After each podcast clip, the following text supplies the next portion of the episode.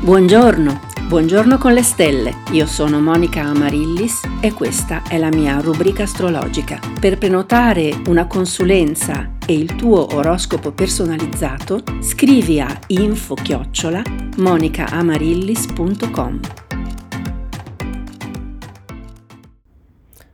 Buon venerdì 15 luglio 2022 e ci avviciniamo alla fine della settimana, una settimana dopo l'evento della luna piena con pochi, eh, poche novità a livello astrologico. Infatti, eh, le, a parte la luna che domani cambia di nuovo segno ed entra nei pesci, abbiamo più o meno la situazione invariata. Sì, i pianeti stanno sempre procedendo nel loro percorso, non si fermano mai, però in questo momento sono ancora negli stessi segni, ovvero abbiamo Plutone ovviamente nel Capricorno, Plutone è entrato nel Capricorno nel 2008 e rimane ancora un paio d'anni eh, lì tra la fine del Capricorno e l'inizio dell'Acquario. Abbiamo la Luna e Saturno nell'Acquario e Saturno rimarrà in questo segno più o meno fino a fine anno. Nettuno nei pesci, anche Nettuno rimane ancora un anno e mezzo, due in questa eh, fine, diciamo, di segno dei pesci. Abbiamo Giove in Ariete e Giove in Ariete invece rimane eh, fino all'autunno, tornerà poi nei pesci e rientrerà in Ariete a inizio del 2023. Abbiamo Marte e Urano eh, nel Toro, eh, che Urano è entrato nel Toro nel 2018, se non mi ricordo male, vado a memoria, quindi potrei sbagliarmi, mm, magari 2010, fine 2017, adesso non mi ricordo precisamente, ma mi sembra che sia il 2018. Abbiamo Venere in Gemelli e Sole e Mercurio nel Cancro. E solo settimana prossima avremo delle novità astrologiche perché Venere entrerà nel segno del cancro lunedì e Mercurio nel segno del leone eh, martedì, mentre il Sole entrerà nel segno del leone eh, il 22 eh, luglio. Questo per raccontarvi un po' cosa sta succedendo nel cielo ed è da queste posizioni che eh, gli astrologi fanno le loro previsioni perché eh, ogni posizione può essere in aspetto benefico o in aspetto dissonante ai vari segni. Ovviamente eh, bisognerebbe sapere anche dove si trova il nostro Sole, non solo il segno, ma quale grado. Già andiamo per decadi e più o meno ci avviciniamo a essere un pochino più precisi, però se sappiamo esattamente a che grado si trova il nostro Sole, la nostra Luna, il nostro Mercurio, la nostra Venere, potremo essere molto più precisi per sapere eh, come andranno le energie. E ogni pianeta porta dei simboli, è portatore di simboli, di significati. Mercurio è la percezione, la comunicazione, la capacità di socializzare, la capacità di comprendere. Venere è il principio di piacere, quindi l'edonismo, il gusto estetico, è l'affettività e anche eh, per estensione l'autostima.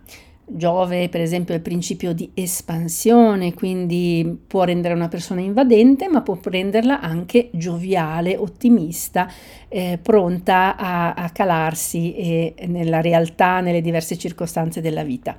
E questo fa sì che magari quella persona sia un po' più fortunata degli altri, semplicemente perché è portatrice di quel tipo eh, di carattere, di quella caratteristica.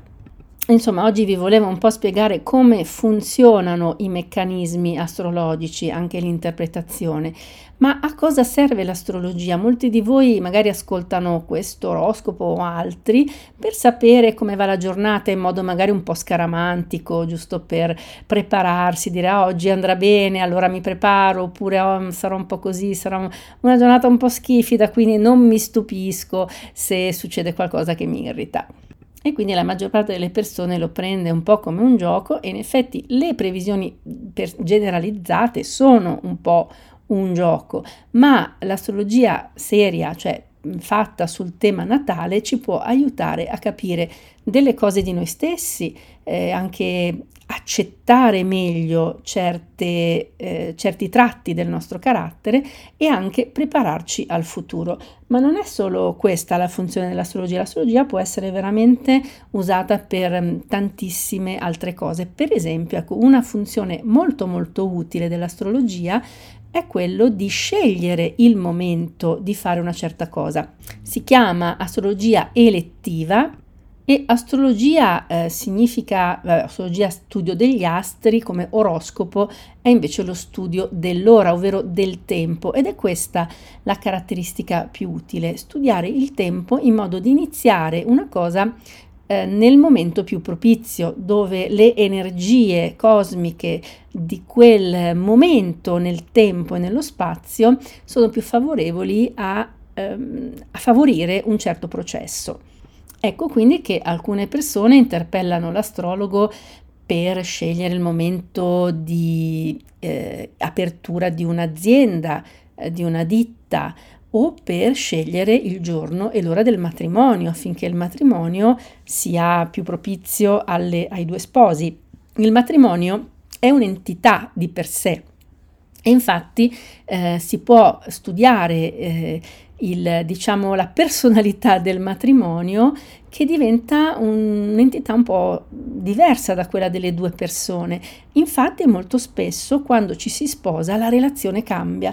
La relazione cambia perché è stata eh, sancita mh, tramite una firma, quindi e diventa un'entità ehm, a sé stante non trovo parole migliori per definirla. Eh, dopo aver condiviso con voi un po' di idee sull'astrologia, l'astrologia può servire anche a studiare la storia perché i movimenti culturali, storici possono essere studiati alla luce dei rapporti eh, dei pianeti lenti, soprattutto quelli lenti che rimangono in alcuni segni per anni e che formano magari degli aspetti che durano tra, tra loro degli anni. Ma detto questo, magari qualche altra volta vi racconterò più estensivamente di queste cose.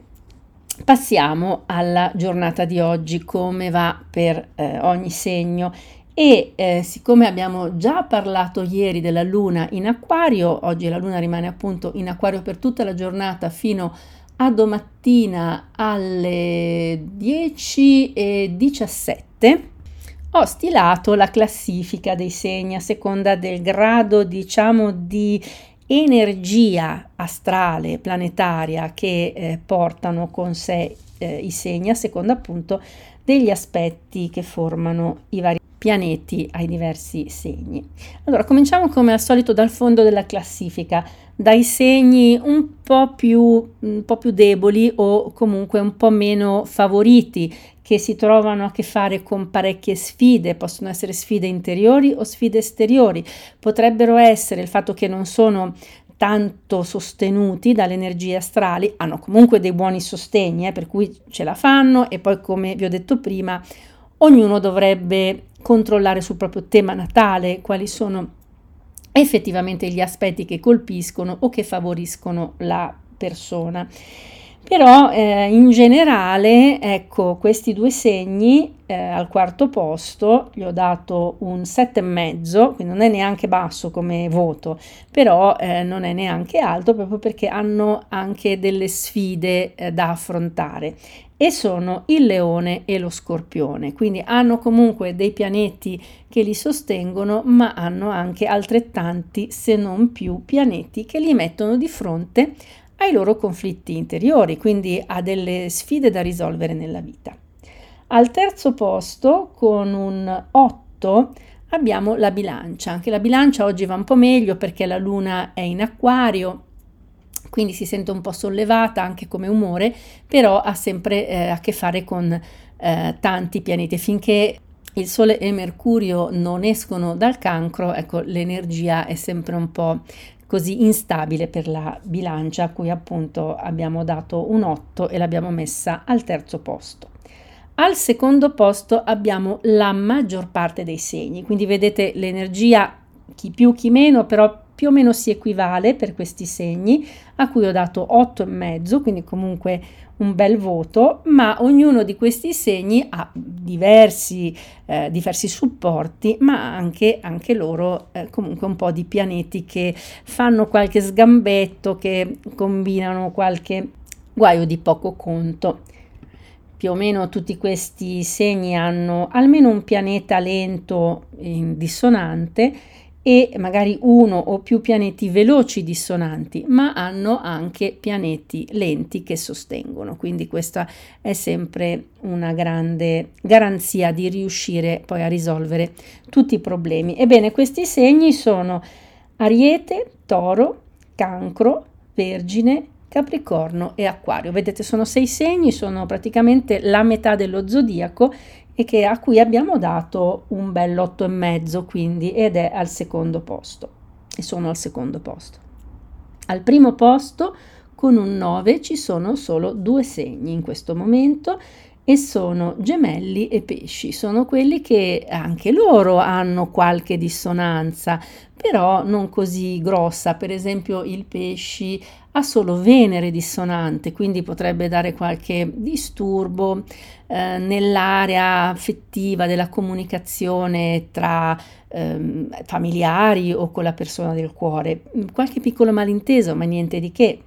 I gemelli hanno invece Giove eh, dissonante e anche qua può essere un po' di mancanza di fiducia in se stessi soprattutto, però sono comunque i segni più favoriti in questo momento, quindi con tante carte buone in mano e quindi possono giocare sicuramente una partita più facile rispetto agli altri segni.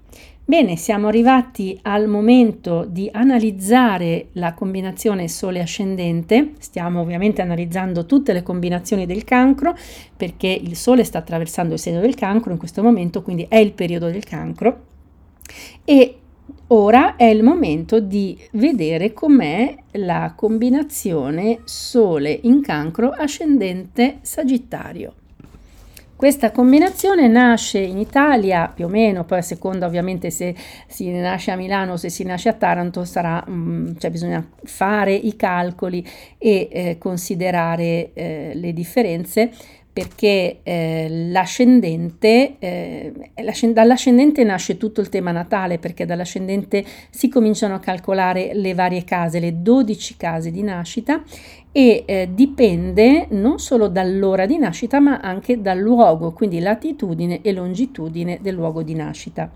E in Italia questa, eh, questa combinazione nasce all'incirca tra le 16.30 e le 18.30 e è una combinazione tra due segni che non hanno molto da spartire, a parte eh, la Luna, perché la Luna è un pianeta costitutivo del cancro soprattutto, ma anche del Sagittario, sebbene in trasparenza. Però qua si tratta, diciamo, di due segni veramente molto distanti tra loro. Il cancro è un segno d'acqua cardinale, il Sagittario è un segno di fuoco mutevole, quindi le energie sono molto molto diverse.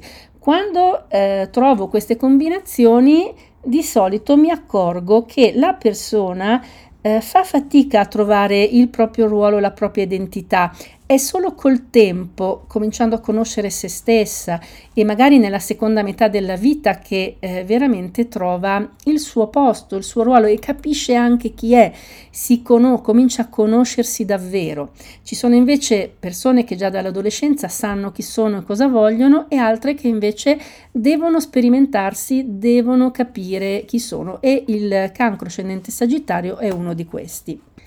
La timidezza tipica del cancro si smorza un po' con l'ascendente sagittario, anzi potrebbe essere una personalità un po' invadente, chiacchierona, come eh, è spesso la personalità di chi ha l'ascendente in sagittario.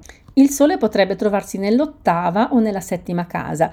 Nella settima casa si accentua il lato sociale, socievole, quindi anche il lato sagittario può manifestarsi, esprimersi con più agio. Se invece il Sole si trova nell'ottava casa, si accentua la spiritualità, la voglia di introversione e di capire i misteri della vita, quindi anche di studiare magari cose eh, mistiche o esoteriche.